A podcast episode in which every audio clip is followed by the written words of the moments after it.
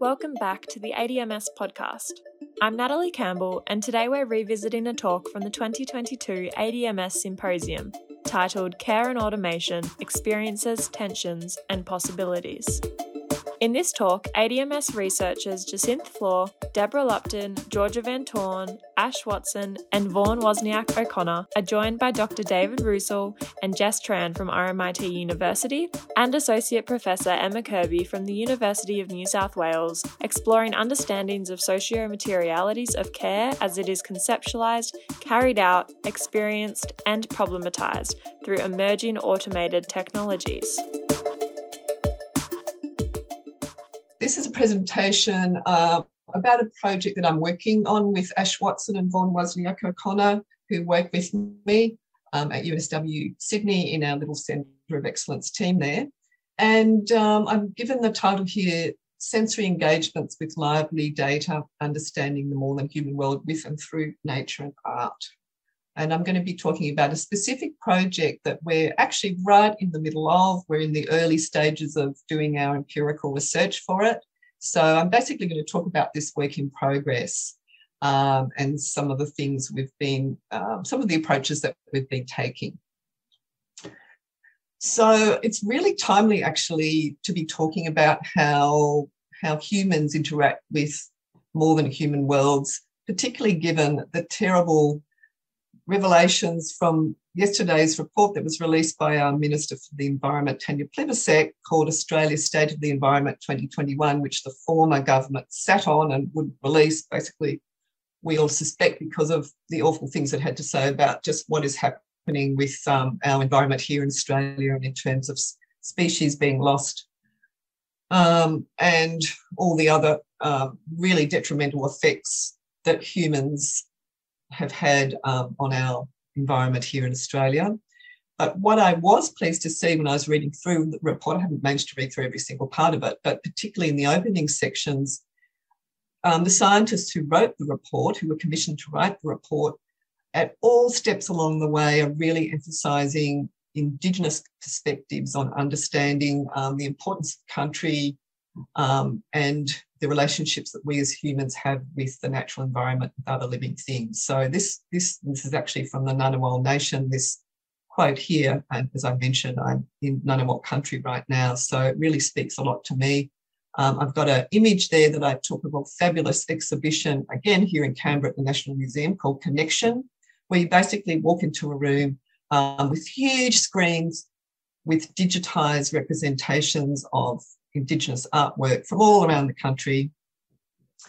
Um, videos showing uh, Indigenous people engaging in their art making practices, in their country related practices, um, talking about their relationship to country. So I really recommend it if you do visit Canberra to go and have a look at this. But it's, it's also really relevant to what I'm talking about today because we are talking about making art that will help us as humans connect more closely to planetary health.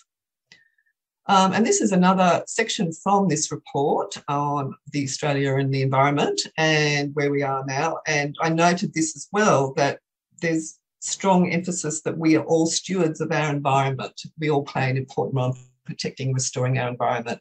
So this is all about care. It's all about care for country, uh, for the landscape, for living creatures and non-living things in our worlds.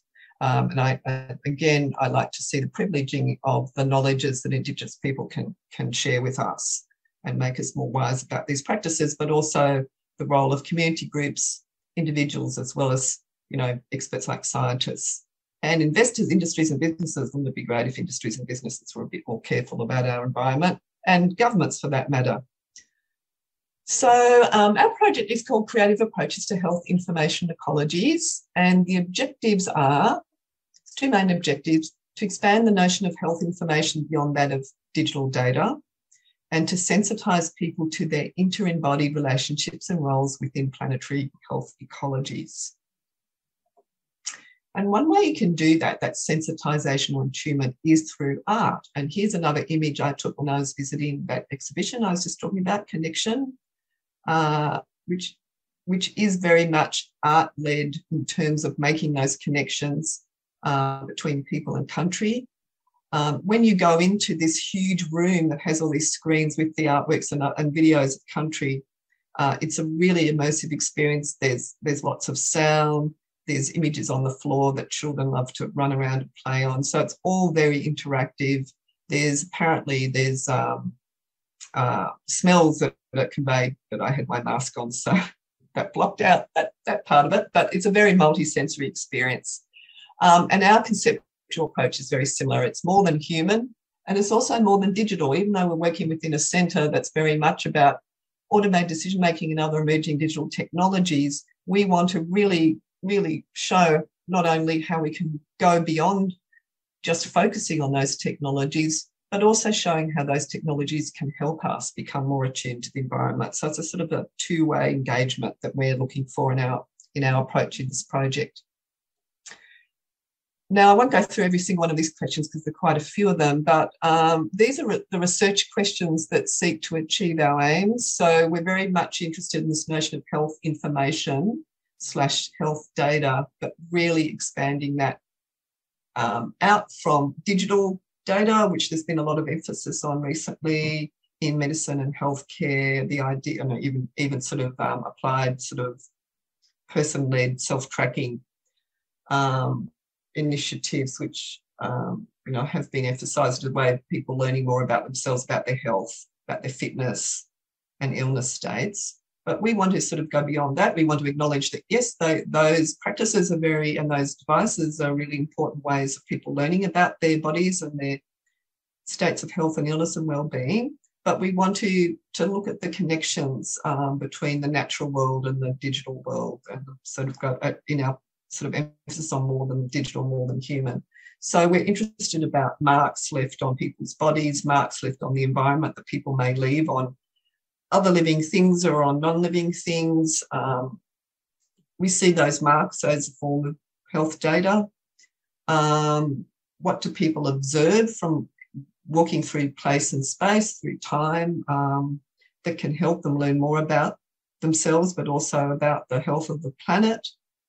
How, how can we as um, researchers help to attune people to these connections? Um, and this gets us to the idea of, of art making, which is something that's a really crucial part of this project. So there's various stages of this project, Creative Approaches to Health Information Ecologies. Um, and we're working with a fabulous community partner called Health Consumers New South Wales. And as that term suggests, they're very much into promoting the rights um, and expertise of of health consumers, basically lay people, patients, people out in the community who aren't healthcare workers but are the consumers of healthcare. Um, and they've they've been really fabulous and keen to work with us on this quite sort of out of the box approach to research, which is great. So we've been working with them on as um, in an advisory capacity. They've been advise, advising us on research design, um, we've just finished a set of workshops where we've had people that Health Consumers New South Wales have recruited for us to develop ideas that are then going to feed into artwork creation that our team will be working on. We're, we're getting close to that stage of, of the project um, where we'll be drawing on some of the ideas that came out of the workshops. Then we'll be doing, we'll be making artworks and then we'll be calling back our partner Health Consumers New South Wales to um, offer engagement with our prototypes of art and just see how they respond to them and what suggestions they might have. And then we'll be able to lead that into final public art exhibitions that will be open to the greater public, um, as well, of course, academic publications and, and an open access report.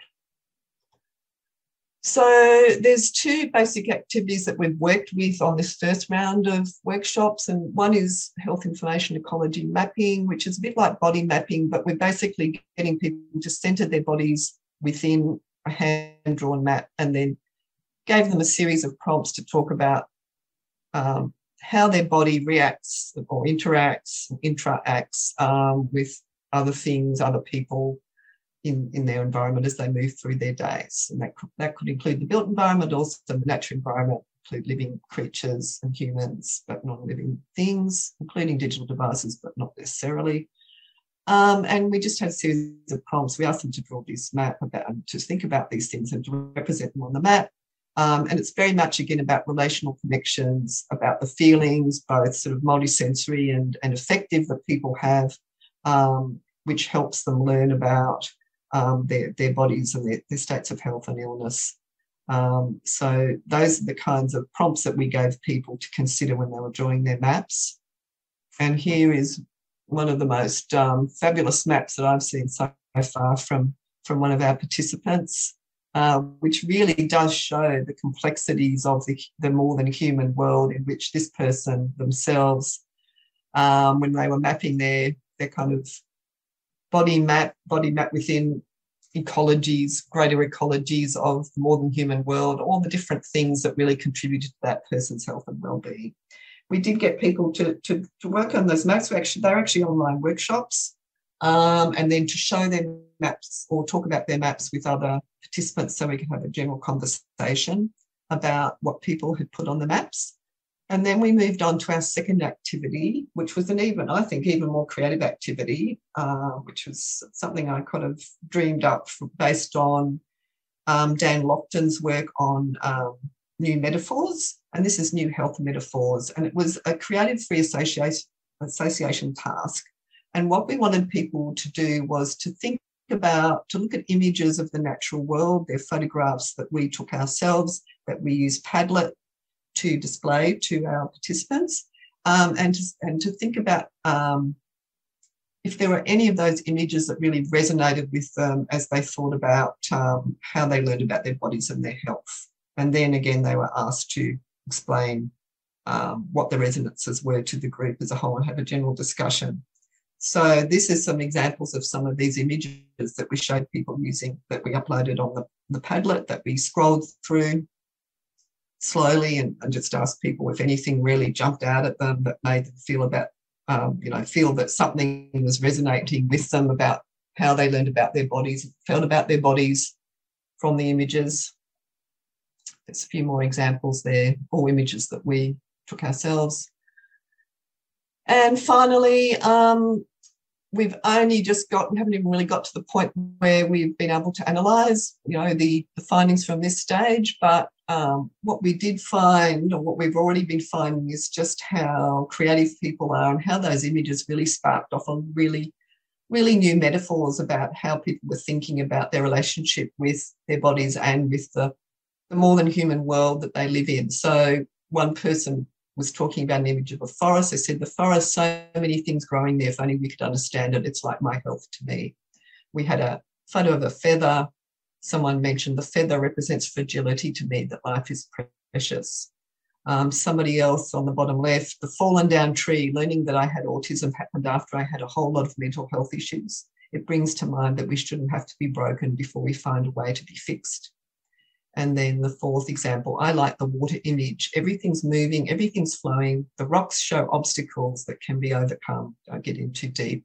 So, you know, lots of really rich ways of thinking about health, illness, disability, um, and what the, the natural world and our engagements with it can can help us learn about ourselves and our and those states of being um, coming out already from this project. So it's really, really exciting to see that um, these these methods are working so far. So we'll be taking these ideas and then moving into the stage where we're going to create artworks, um, as I mentioned before.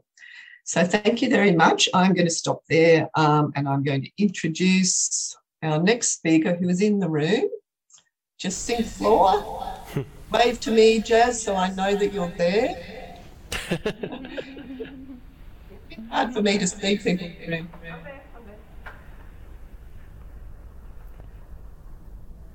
Okay. So, Joe. Oh, sorry, Deborah, go ahead. No, no, no, sorry, just don't go for it. All right, so I'm Jazz and I'm a postdoc um, in ADMS. And today I'll be talking about research that I'm doing on app based emotion, emotional chatbots and circulations of things like um, uh, you know, friendship, care, frustration, and, and annoyance. Um, this particular research expands my current work on the intersections of mental health and advanced technologies um, in everyday life.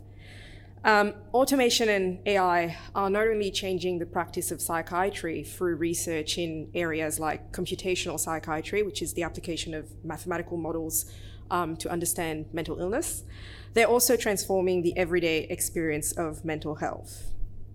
So, this is a screenshot from my um, phone screen. It, it does have the question mark as well, and it gives some examples of some of the apps that are available through app stores. So, in my research, I've spoken to young people who use AI powered chatbots, of which Woebot and Wysa are two examples.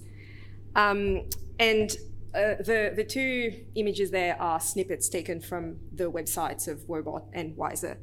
And you can see a bit about how the apps are presented to people. Um, young people use these chatbots to take care of their mental health, and like with any technologies, their experiences are very ambivalent. Um, but importantly, a lot of them talk about taking the suggestions of the chatbots very seriously. So things like, maybe you should relax now, let's do some deep breathing exercises. Um, importantly, one of the participants I've spoken to talked about the ability to be more honest with a chatbot as opposed to, let's say, a therapist, because they equated it to talking to themselves. Um, whereas with a therapist or a friend, they would experience, um, you know, judgment, different value systems, that sort of stuff.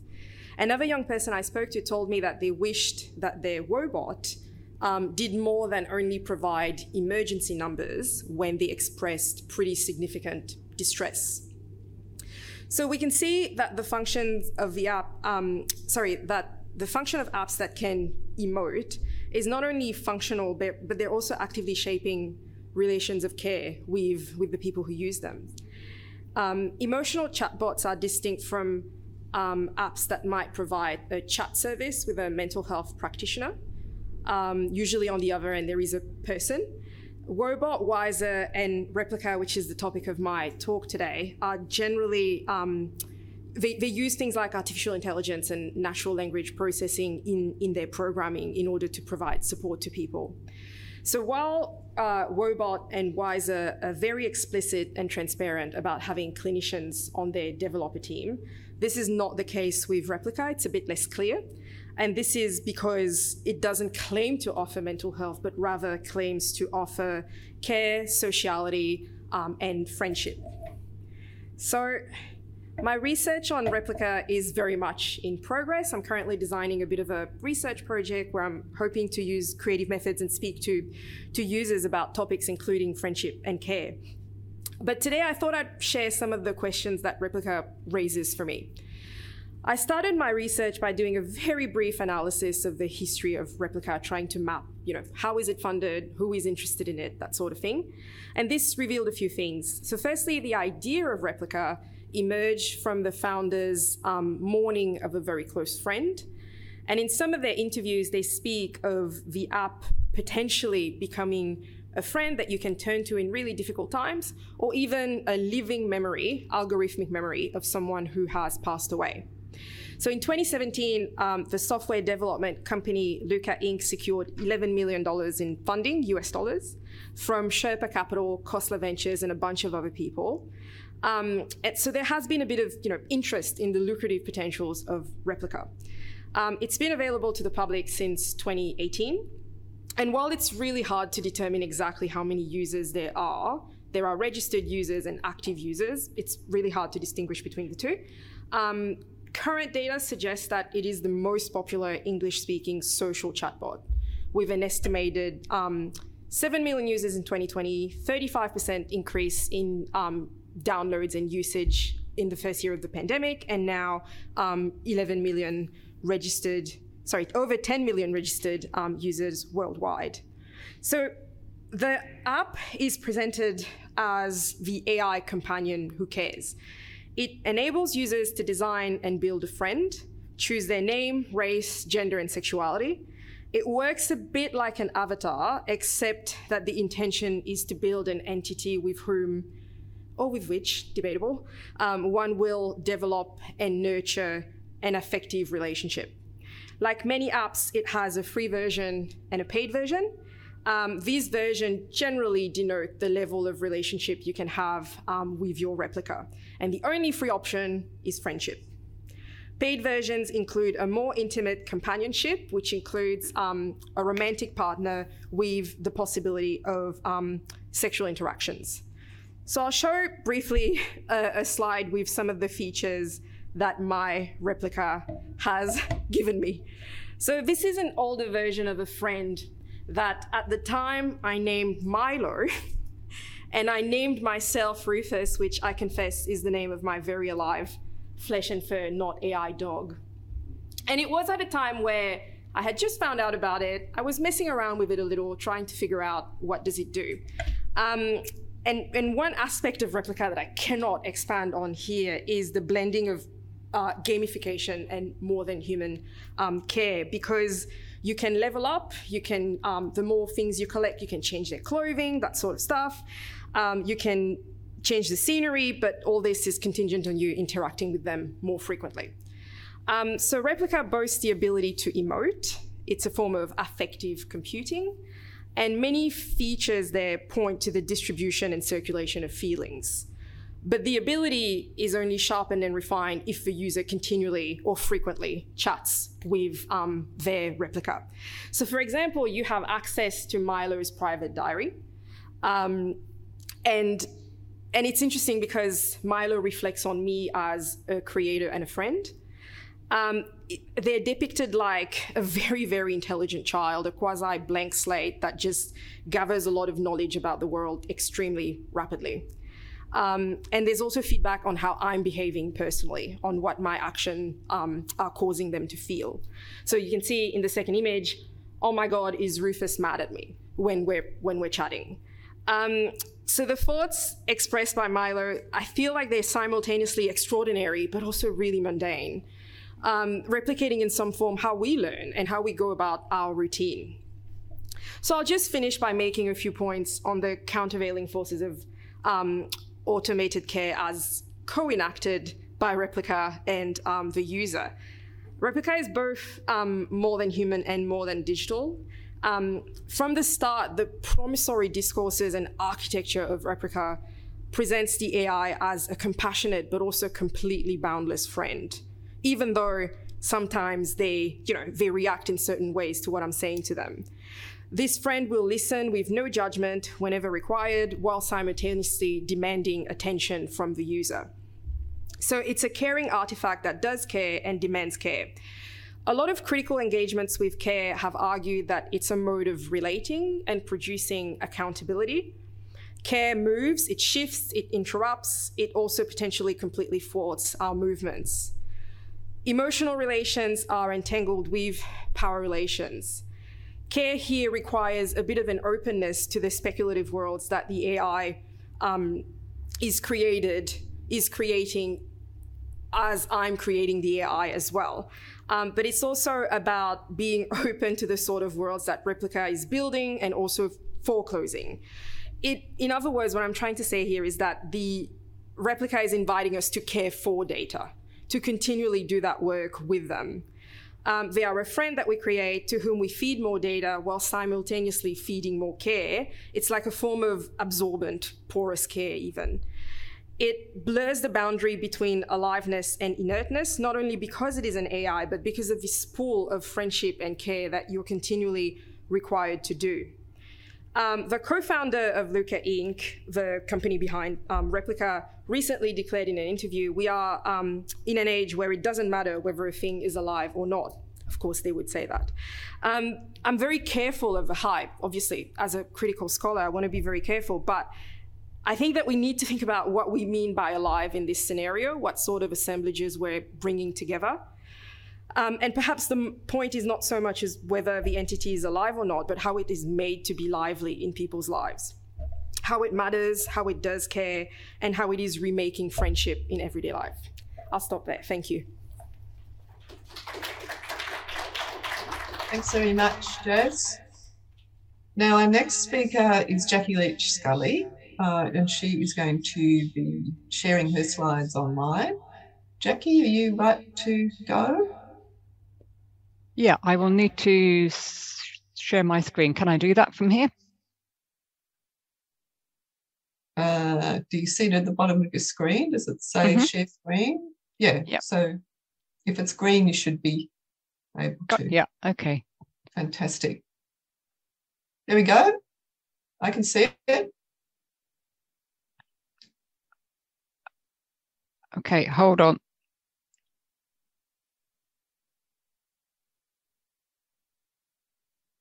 There we go. Okay, thank you. So, uh, thanks very much uh, for the, the opportunity to say a few more uh, words about care and ideas uh, in care. And um, I think this actually follows on very well from the, the previous talk.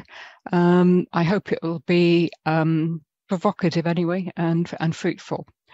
Um, so I think everybody's very familiar with the, the idea that there are uh, a lot of different ways that care can be provided through automated systems. So there you have a very classic photo of uh, no, human nurse with a, a couple of robots uh, who might be providing automated care, other forms of care through um, providing feeding, um, mobility, but also monitoring health, um, surveillance, and, and also possibly providing company. Um, and it's usually described as being targeted to specific groups of people, elderly people, disabled people, children, uh, and so on. And I think it's obvious also that there are a lot of ethical issues associated with providing care in these ways. Um, many of those have been exhaustively described. There are things like the limits to the, the ability to customize care and tailor it to the uh, to, to the individual patient or, or user. Uh, and you know, even if it's not technically impossible, what are the costs of doing that? What are the costs of automation uh, altogether? Um, the possibility of uh, loss of caregivers, human caregivers' uh, jobs, the possibility of ex exploitation or abuse of the user, uh, or of neglect, the, the loss of privacy of people uh, in automated surveillance, if that is part of care, which it often is, and some um, thoughts about the deception of putatively vulnerable people in the sense that they may, may believe that they're being cared by something that is, you know, quotes, real. So the possibility that automated care will be sort of technically adequate, more than adequate, but results in increased isolation, for example, rather than uh, the reverse. I'm going to try and suggest that an ethical, a feminist ethic of care can provide a novel perspective and raise um, some fundamental and a few different questions um, about the kind of thing that we're talking about, and in particular, whether it can actually legitimately be called care.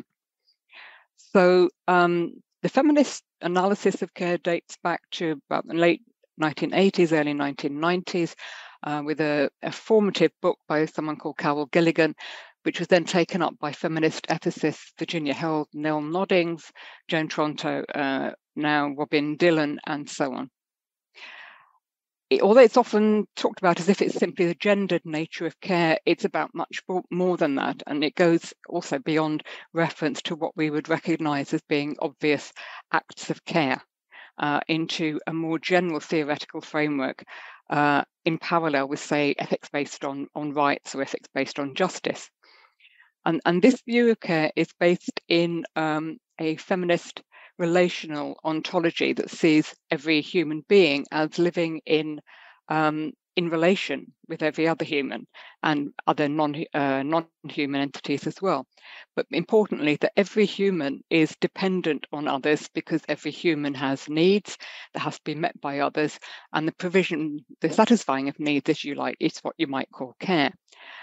So feminist approaches assume that care is um, relational and also that relationships of care are actually um, not special but ubiquitous.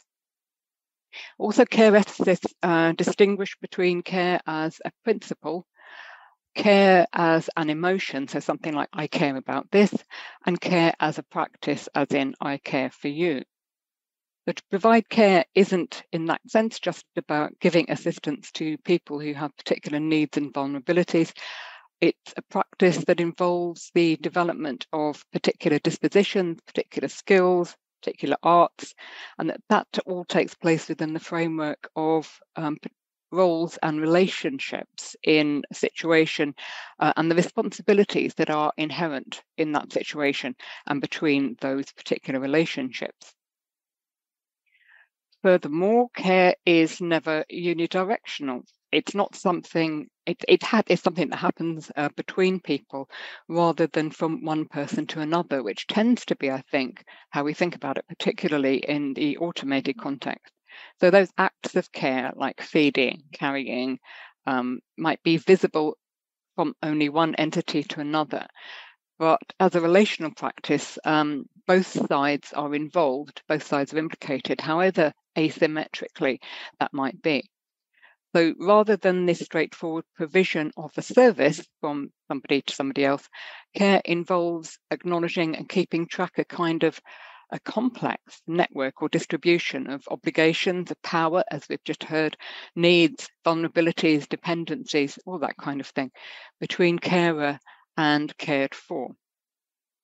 The care is also a moral practice in the way that, in this quote from Bishop and Scudder back in 1990 now, described it being a practice based on the moral requirement to promote the well being of a person uh, and by caring for him or her by means of a personal relationship. So, care is a relational and moral practice.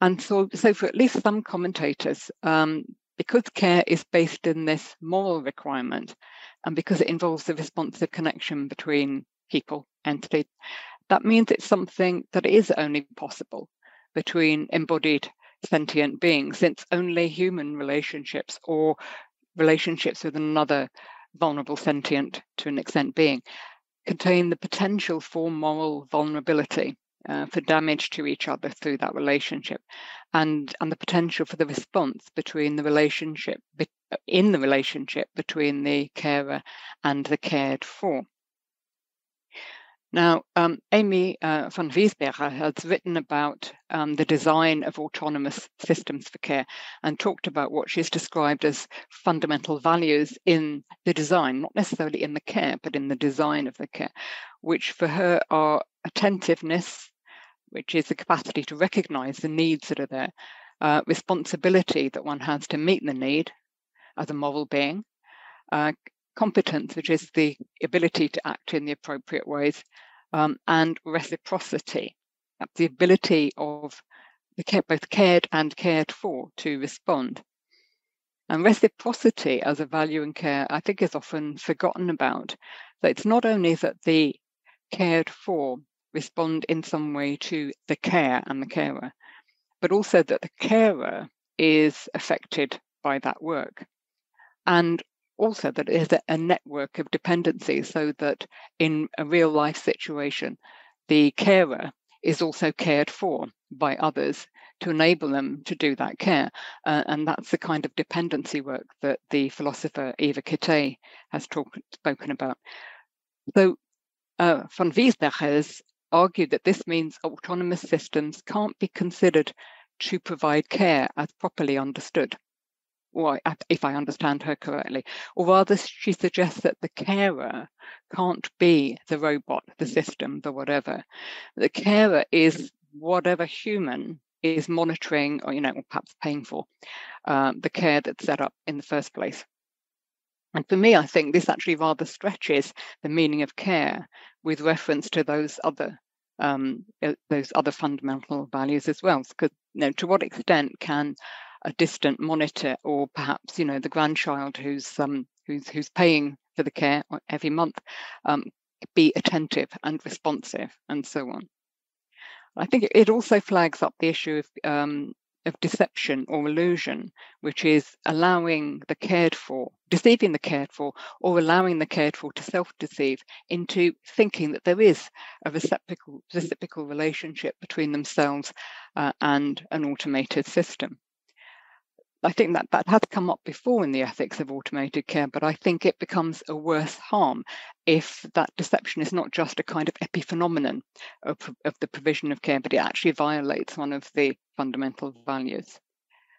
So, all of this suggests to me that um, the world of automated care might need a more kind of differentiated, differentiated vocabulary and models for talking about um, its goals and its procedures, and, and its roles and agency. And when I was looking for images to illustrate this talk with, you know, I, I Googled care.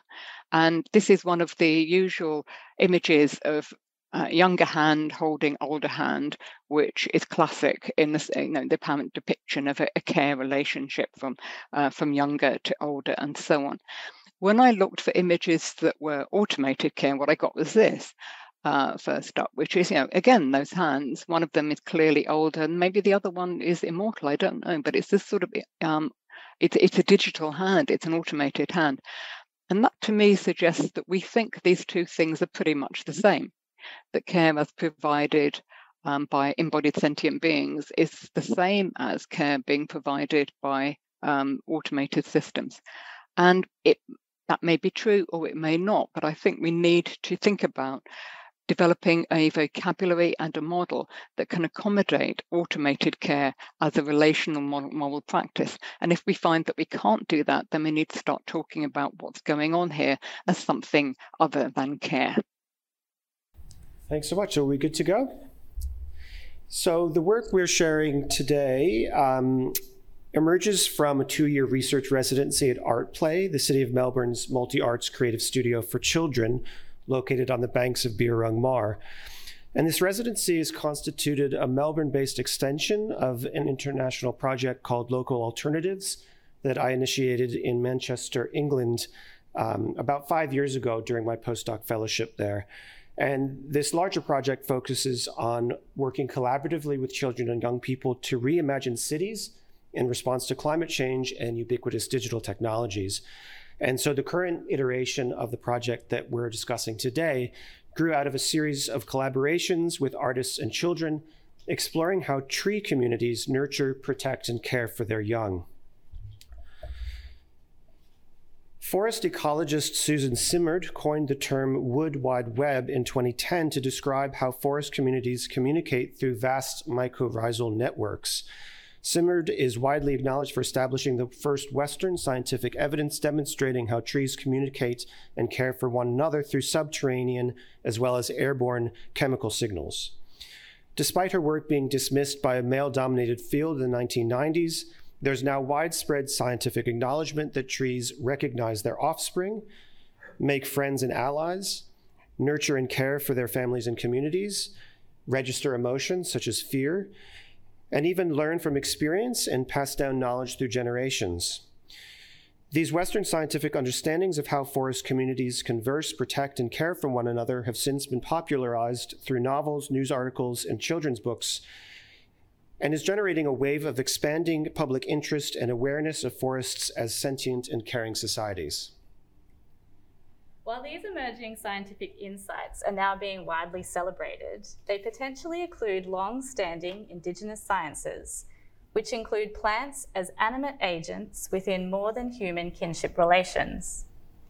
The current wave of public excitement about the scientific discovery of forest communication networks risks projecting Western figurations of intelligence, learning, communication, care, subjectivity, and familial structure onto non human forms of life. There is the danger, for instance, of reducing our understandings of forest intelligence and communication either to informatic models and or romanticized anthropomorphic narratives, which are two of the most common explanatory models in Western knowledge systems. Further under question are the methods by which different publics have come to value this knowledge and its subsequent narrativization within popular culture. What are the consequences of coming to value this knowledge through positivist science rather than through the emplaced, embodied, and relational techniques of Indigenous sciences and traditional ecological knowledge systems? One of the arenas where this question bears urgency is within the current technologization of forest ecosystems through what's been called the smart forest or Internet of Trees. These terms are increasingly used to describe human management and control of forest environments through remote sensing, predictive data modeling, and automated intervention. In many cases, following the techno capitalist model of smart city practices and discourses, we're now seeing drones, sensors, robots, and artificial intelligences transforming forest ecosystems into sites of remote sensing, predictive data modeling, and automated intervention.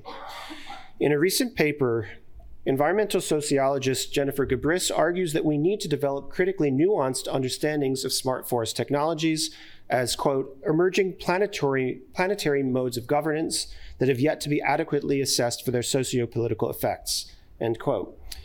Gabrys identifies a range of digital, technologies and practices which are increasingly being operationalized within smart forest environments, including te technologies of observation, automation and optimization, datafication. And she also describes technologies of participation, such as citizen science apps, deforestation watch platforms, uh, camera traps, and manipulable data maps that enable particular social actors to engage directly with specific smart forest datasets. Lastly, she discusses technologies of transformation, which, in a broader sense, effectively transform forests into, quote, entities that are meant to operate as technologies and thus contribute to the reworking of what a forest is and how it operates, end quote. While Gabrys focuses primarily on the agency of emerging technology and its socio-political implications in transforming what forests are, our interest is more so in how such technologies impede or enable experiences and understandings of forests as sentient, caring, and creative communities. In other words, how does the emergence of the smart forest intersect with increased public awareness and understandings of trees as societies with their own complex systems of care, communication, and learning over time? While we're still in the early stages of developing our research, these questions are currently guiding our inquiry. How does the smart forest, as an emerging confluence between forest intelligence and digital technologies, shift the terms of an ethics of care between humans and forests?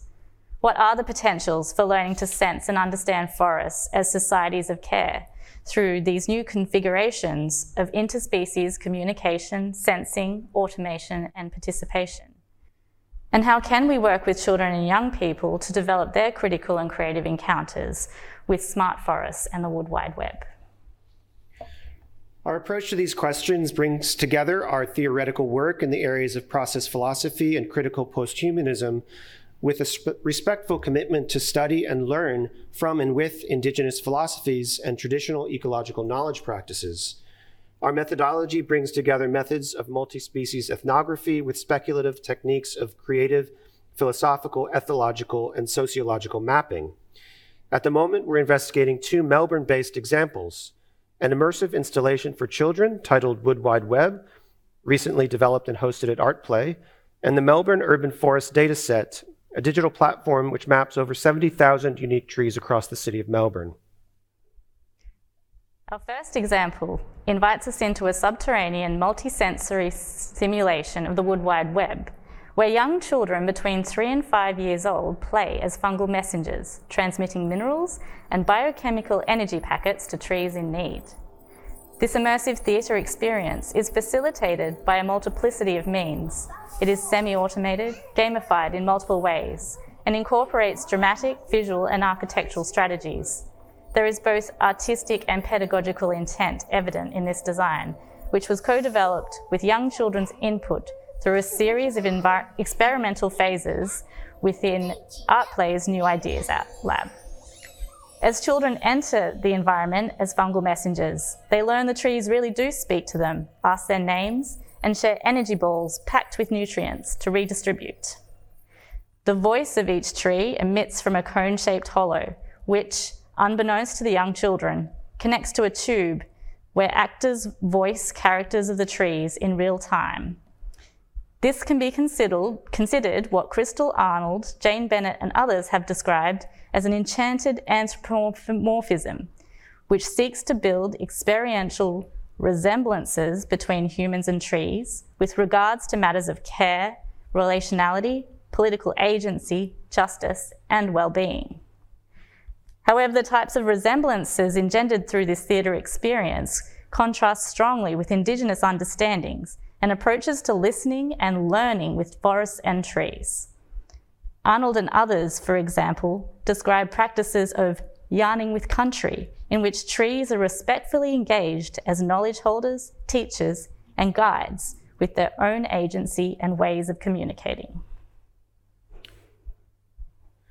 Thinking with Alfred North Whitehead's process philosophy also helps us attend to forests and their interspecies communication systems as a series of emplaced relational and affective societies, which equally include organic and inorganic, living and non living creatures. These perspectives help us see how even a highly interactive installation, such as Wood Wide Web, falls prey to two of the most prevalent tropes in Euro Western thought. First, the abstraction of a complex, highly specific living society into a universal model of stimulus response and cause and effect. And second, the projection of a particular anthropomorphic narrative as an explanatory or interpretive mechanism for this abstract model. Both of these are what Whitehead once termed fallacies of misplaced concreteness, because they, they misrecognize an abstract model for the actual process of reality taking place. This misplaced concreteness becomes especially noticeable in the automated reward system built into the installation. As children collect energy balls and feed them to the needy tree, the tree in need remains dark, still, and silent until enough energy lights it up and it suddenly clangs like a pokey machine.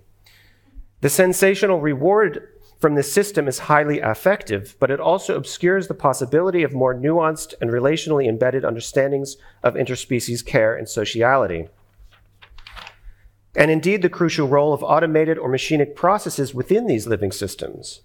In other words, the affective reward obscures the ways that trees and mycorrhizal networks engage in reciprocity, not by means of some abstract or generalized idea of network connection and communication, but through highly specific articulations of living practices that generate ontological forms of togetherness amongst creatures through mutual relations of care and concern. This production of novel togetherness amongst creatures is also how Whitehead defines creativity. Let's move above ground now to the Melbourne Urban Visual Forest, an open data set that maps over 70,000 individual trees across the city of Melbourne, a technology of participation for the public to learn about issues facing urban forests, such as climate change, heat spots, age, and species diversity.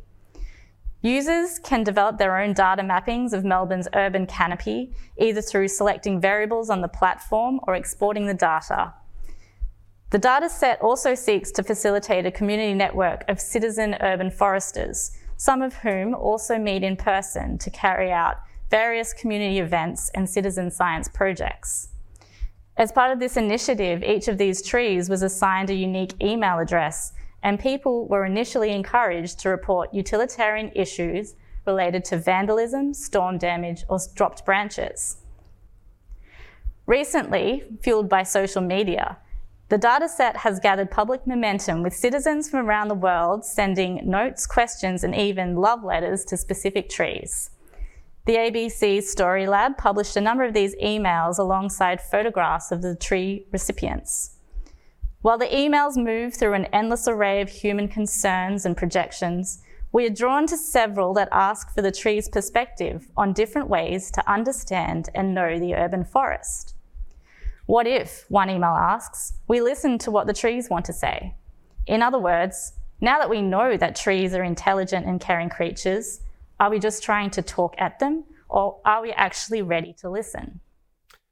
We're intrigued by how the Melbourne Urban Forest dataset simultaneously makes visible and obscures the ways in which trees are agentic members of complex societies and kinship networks. The abstraction of trees as individual data points, surveilled by a citizenry who engage with them through individualized subjectivity, potentially reinforces re- relationships of coloniality. Again, there's a misplaced concreteness as citizens fantasize about sending their emails to trees when actually they're only sending emails to an automated data filing system. And while this dataset tries to teach us to perceive trees as individuals, the reality is that many of Melbourne's urban trees are stranded, root bound, and cut off from their communities, and therefore unable to create families or find friends. Ultimately, we find that the dataset defines these trees by their usefulness for particular human interests to clean the air, protect us from climate change, help us build communities, and now even become a sounding board for our own desires and uncertainties. The question of what a tree feels, thinks, desires, produces, and maybe even dreams for itself through its own modes of sociality is almost entirely occluded by the smart forest data set as a projective fantasy of locatable data points and informatic models. We are now at a point with both of these examples where it feels like we have nearly exhausted the possibilities of Western knowledge systems in addressing the questions at the heart of our inquiry. We now turn to Indigenous philosophies and traditional ec- ecological practices in the spirit of respectful listening, learning, alliance, and knowledge sharing, as well as a sense of purpose and direction. We'd like to close our talk by sharing the voices of Indigenous scholars. First, from Wurundjeri country, we turn to Koori writer and community researcher Mykaela Saunders. When trees are prevented from holding onto each other under the ground, they get sick. Sick trees will recover and thrive if they are given a community to hold on to. When they are ripped from soil and planted somewhere new, they won't thrive unless they are connected as a community. Like entering new communities, there must be a grafting onto existing lifeways rooted in country. Next, to the Gay'wu group of women from Northeast Arnhem Land who write with and as the voice of Bawaka country. The stringy bark in flower sends messages to country, including to humans, if they attend. And from Yuin country, the words of Uncle Max Dulumunmun Harrison, cited by Arnold Atkinson and McKnight. I don't use a computer, but I receive emails from the land. They're spiritual ones. And lastly, from an article on artificial intelligence and Indigenous kinship circles, we hear from First Nation scholars Jason Lewis, Noelani Arista, Archer Pechawis, and Susan Kite. We propose an extended circle of relationships that includes the non human kin, from network daemons to robot dogs to artificial intelligences weak and, eventually, strong, that increasingly populate our computational biosphere. Thanks very much. Thank you. Thanks very much, David and, and Jess. Um, a lot of resonances with um, what we're doing with our project, I see, which is fantastic. Now, our next speaker is Emma Kirby from UNSW Sydney, um, one of our colleagues in the Centre for Social Research and Health. Go, go, Emma. Thank you. Thanks, Deborah. Hi, everyone. It's a pleasure to be here. Uh, a slight change of pace from the beauty of the Wood Wide Web to palliative and end of life care. Um, today, I'm going to share some thinking in an area of research that I've worked in for more than a decade now, um, where automation is becoming ever present. So, I thought I'd start today with a definition of palliative care an approach that improves the quality of life of patients and their families facing the problems associated with life threatening illness through the prevention relief of suffering by means of early identification and impeccable assessment and treatment of pain and other problems, physical, psychological, and spiritual. So, in what follows today, I'm kind of trying to situate this within a very traditionally human centered example of care. And much as Jackie talked about in her talk a couple of talks ago, when you Google palliative care, the images that you get are incredibly handholdy and intimate. I've omitted the uh, pictures that you also get of very healthy looking people pretending to look like they're dying in beds being held by other people. So, my interest in this area essentially comes from um, a long interest in relationships in palliative care. This includes bringing sociological and social science approaches to issues of the timing of referral to palliative care, the way that clinicians interact with their patients, and the way that patients and families experience that transition into palliative care. Theorising about care is, of course, more often than not theorising about the human, and much of this thinking has been informed uh, by, femi- by, by, feminist work and by a relational ethics of care. So, in many ways, Jackie has done me all sorts of favours in terms of outlining that theorising. The place of automation, though, has become quite prolific in recent years perhaps accelerated by the pandemic and restrictions related to people dying alone, people being separated from loved ones. And for what is not traditionally a particularly cool area of research, what we're starting to see is automation bringing a kind of sexiness to end of life and palliative care. So, Nouveau, for example, is a kind of luxury lifestyle magazine in Canada.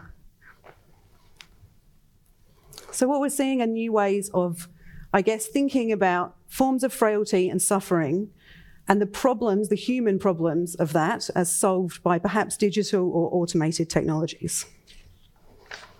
Now, of course, a lot of these things are not new. In medicine, we've seen telehealth, we've seen processes of automation happen for a long time. But what we haven't seen so much is the kind of AI or algorithmic technology that I'm going to talk about in a couple of examples that follow. So with those examples, I'm going to talk about specific kind of studies. My intention here is not to um, particularly critique or problematize these individual examples. They are more exemplars of kind of trends within this research area um, that have possibilities and problems. So the first is in automating the referral to palliative care.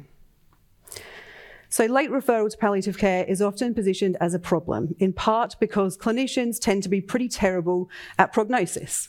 They also tend to be pretty terrible at talking to their patients about death, dying, and bereavement, and about the end of life. So, what we see are references to very late referrals, which tend to be thought about as A, lacking care, and B, having poorer outcomes for both patient and family members. So, what we're seeing in recent years is a real spike in examples of machine learning, deep learning that scan electronic medical records and use big data to essentially identify people at risk of, and now I have to put this very carefully, not at risk of death, people unlikely to survive and be alive within 12 months.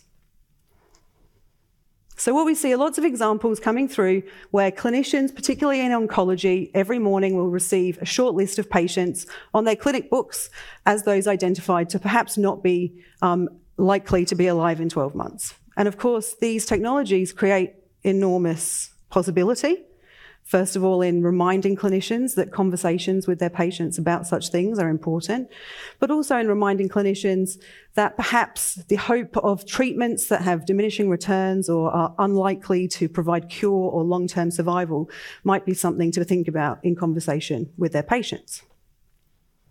But of course, these things also entail problems. Namely, that being a candidate likely for palliative care or likely to benefit from palliative care is not the same as being someone who is unlikely to be alive in the next 12 months.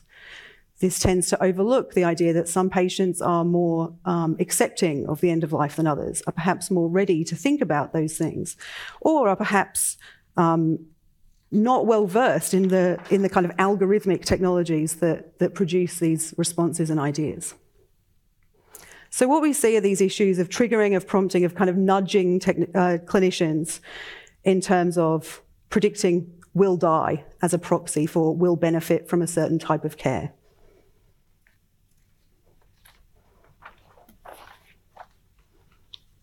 The second example. So let's assume as a clinician you've identified your patients via that algorithm who are unlikely to be alive in 12 months. But of course, that doesn't mean the clinicians suddenly know how to talk to their patients. Well, don't worry, we have a virtual agent that will help you. So this is another example, one example of many that are starting to come through of what we call virtual care coaches or robot reverends or pastoral care bots. There's a whole range of available ones. Most of them are um, relatively uh, mundane, are not particularly sophisticated, but provide a bot that will talk to you about decision making, about advanced care planning, about your spiritual needs. So the example here, for example, has a neutral mode and a pro spiritual mode, depending on your denominational proclivities. And of course, my immediate thoughts in terms of this are to critique and to think about the lack of intimacy in these conversations and to think about how we're spending hundreds of millions of dollars creating bots when we could just pay some nurses a little bit more per hour to have these conversations. However, the research says something a little bit different. So, for the people that have been kind of piloted with this work so far, what we're finding is that across studies and across countries, particularly frail people and particularly older people find it much easier to talk to an iPad than they do talking to their relatives or a clinician. And of course, we don't have to scratch the surface much to think about why that is. These are incredibly difficult conversations to have, and people don't want to have these conversations and get upset. They don't, often don't want to upset other people. They often don't want to be judged by other people. And often we find when people are talking about their end of life decisions that they'll get judgment from others. As one particular participant in this study by Utami et al. said, it's easier to talk to a computer agent, and followed up by saying computer agents have a lot fewer opinions than people. So essentially, these are kind of two examples that are there to benefit patients, that of course are there to be economically rationalist and to probably save a lot of money because why would we spend a lot of money on people that are likely to be dead in 12 months within the health system? But what we also see in practice are sort of almost relationships of intimacy, of, of kind of positive affects as a result of these conversations. And they're very much augmenting the work of clinicians and other staff that might be around a palliative care unit or a hospice. So, to just conclude and think about some of the questions that this raises in terms of these sort of intimate disclosures. We tend in palliative care in particular to think very much about human connection and human care. And what emerges is this kind of false dichotomy between human versus machine when it comes to caring. Caring, by definition, must be human. And of course, one of the problems that has been outlined, particularly in terms of the use of algorithms, is that we have this almost exponentially increasing amount of information on patients, on the body, on the disease, but very little information about the person. And so, how we translate those algorithms and the results of those algorithms into how we connect with the person in front of us very much remains to be seen. Many have argued that we need to think, of course, beyond the logics of uh, efficiency and in terms of preserving and retaining focus on the things in palliative care in particular that are very difficult to quantify or difficult to automate, namely things around emotions, around spirituality, and around the broader kind of logics of care and how we feel as a culture or as cultures about death, dying, and bereavement. Essentially, posing that question of whether in pandemic restrictions or otherwise, what makes authentic palliative care? That's all from me today. Thanks very much, Emma. Much to think about there, and I learned a lot because I didn't know much about automated palliative care. So we have our final speaker coming up now. It's Georgia Van Toorn, who is part of our team at UNSW Sydney in the Centre of Excellence. Thanks so much, Georgia. Thank you, Deborah. Hi, everyone. So, my name is Georgia Van Toorn. Um, I'm a um, postdoc at the um, ARC Centre based at UNSW. I'm going to be speaking today about the intersection of disability and automation, and in particular, the ways that disability um, sort of confounds or problematizes some of the promissory narratives surrounding automated care and automated decisions about care. Um, this is um, really just a few sort of working thoughts or arguments that are emerging from research that Jackie Leach Scully and I are doing around um, people with disabilities' experiences of automation and their understanding of it um, and the ways they interact with automated technologies. So, um, I think typically when we think about disability and technology, I think um, the, the, sort of conversation uh, usually revolves around issues of accessibility and the potential for technology to um, foster greater inclusion and autonomy for people with disability. And especially in the case of assistive technology, um, there are you know clearly strides being made towards um, more accessible environments, both online and in the physical and social world, that um, are, are, are, attributable to various forms of automation. But I think in the same way that um, you know, as as you'll be aware, facial recognition systems often um, misrecognize or, or fail to recognize particular um, faces um, due to their skin color, data driven um, algorithmic technologies uh, are also sort of confounded in a way by, um, by disability. That, that is, that they run into um, problems um, recognizing and accounting for and responding to bodies that essentially are different from what's considered, you know, the able bodied norm. So later, I'm going to talk about a couple of examples of how people with disability are sort of differently positioned um, with respect to some of these debates around algorithmic bias um, and harm and, and, misrecognition. But I want to draw attention to just one thing about the disability category that's um, perhaps different from, say, the category of race or gender, and that is um, this concept of heterogeneity and the fact that um, um, the actual the group of people with disability that might self-identify as disabled or who might be labelled that way by as such by an algorithm are incredibly diverse. And what I mean by that is that there's actually no single data point that they all share in common. Um, other than being somehow considered different from the statistical norm, um, which is a, the very definition of disability. And this heterogeneity presents um, problems for algorithmic systems, which, as we know, tend to operate uh, according to um, logic of, of, sameness or homophily um, or, or um, sort of a, a, clustering logic.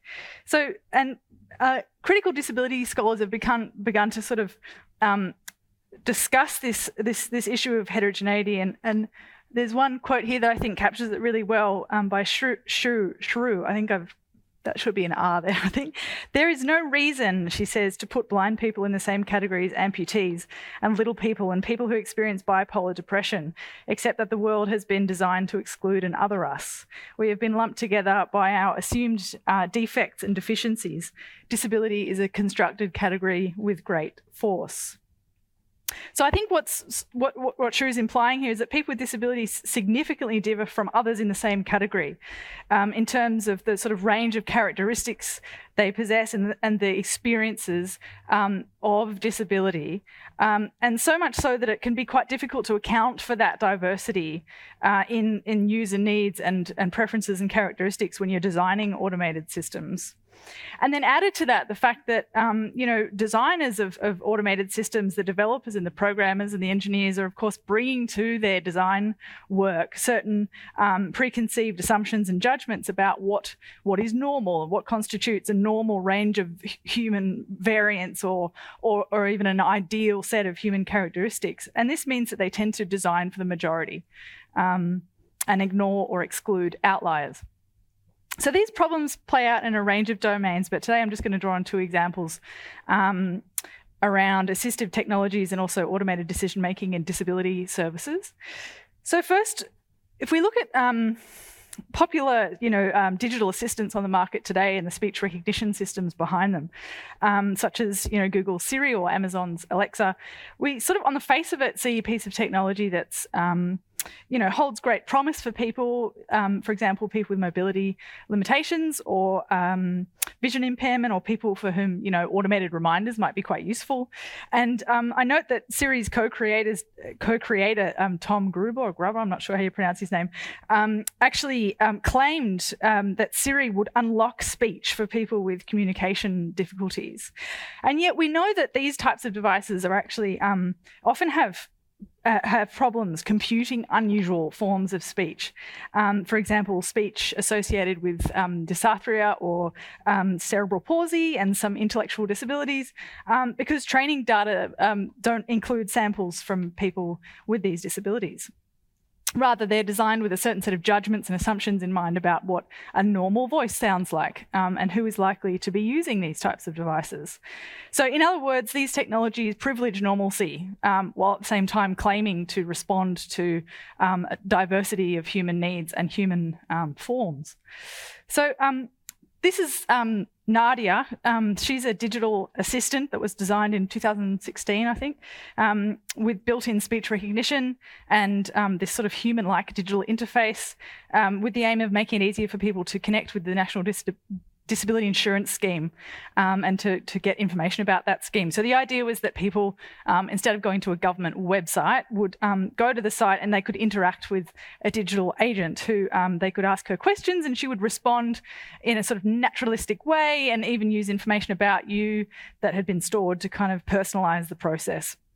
And this was um, a project funded, a government public private partnership funded by the National Disability Insurance Agency. And I mean, in its time, was quite innovative in, in some ways, in, in the sense that it was, it actually used training data from people with disability, um, uh, real questions scraped from a Facebook. Um, um it's a, a, discussion, a sort of Facebook page called the, the National, um, the NDIS Grassroots Discussion page, which had 58,000 members at the time. So in my research, I've done some sort of interviews around around Nadia and its designers. And when one of my interviewees, who was actually involved in the process of um, designing Nadia and and testing and training her, this man himself had cerebral palsy. Um, he said that when he asked Nadia um, a question that that she she couldn't answer. Um, so she she didn't understand him. So the, so the speech recognition component actually didn't recognize um, this man's language. And so for this so so for this this person, his um, this idea of personalization through automation wasn't wasn't really a reality for him. And I think even this example where people with disability are actually involved in the design of a um, an automated um, system like Nadia, um, and, and even in the process of training it, um, it's still the case that these technologies can really struggle to um, cope with the individual uniqueness of, of people with disability. So, and then the second example I wanted to draw on, oops, wrong direction. Second I example I want to draw on is around the use of automated or algorithmic tools in determining access to disability services and benefits. So I'm talking here about IT systems and um, software that welfare professionals essentially use to assess someone's eligibility for state support. Um, and typically, um, this will be it'll be a, a, process where people with disability will be assessed using a, a computer-based, you know, pretty standardized questionnaire, which um, is is carried out by a human assessor, um, and and that person collects data on the nature of the person's disability and their circumstances, and inputs that data into into the into the system, and then that the system scores it sort of scores their answers, it sums those those um, those answers, and the final figure determines whether they meet the eligibility criteria for the service or not. Um, and sometimes it also even determines the amount of funding that they will receive. Um, and uh, these approaches to algorithmic um, sort of assessment of disability um, are becoming increasingly common in countries that are seeking to limit um, welfare spending on disability, uh, of course, with very serious implications for disabled people's social rights and entitlements to, to services. So you might be familiar um, with um, the Morrison government's, oops, I keep.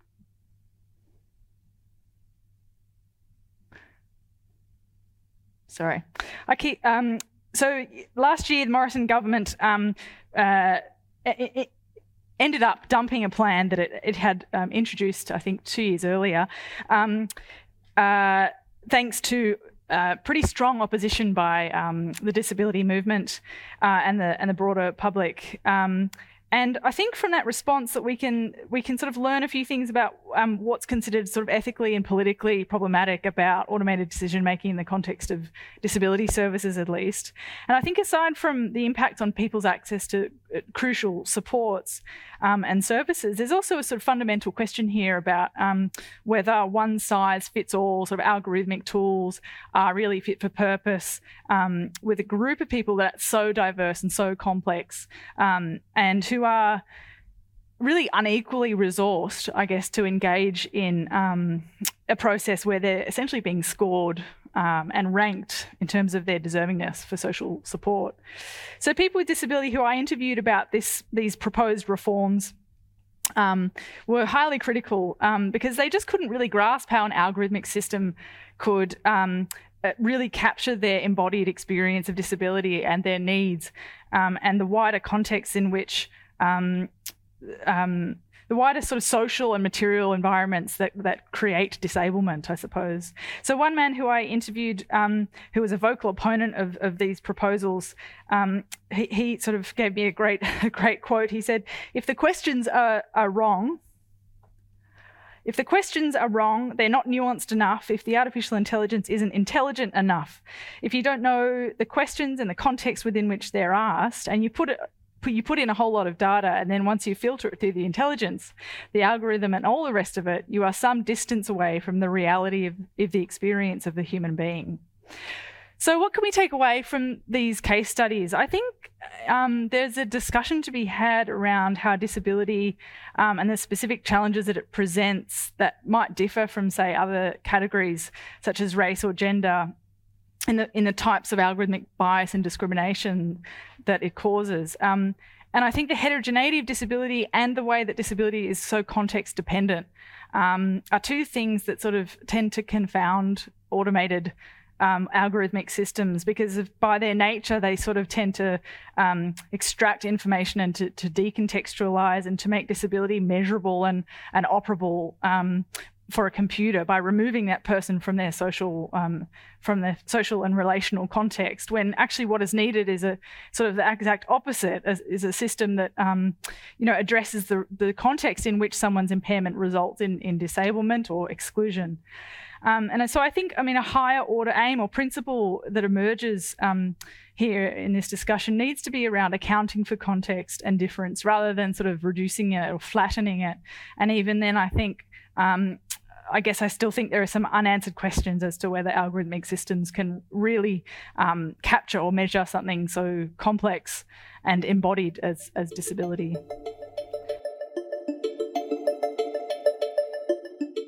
I hope you enjoyed this episode of the ADMS podcast.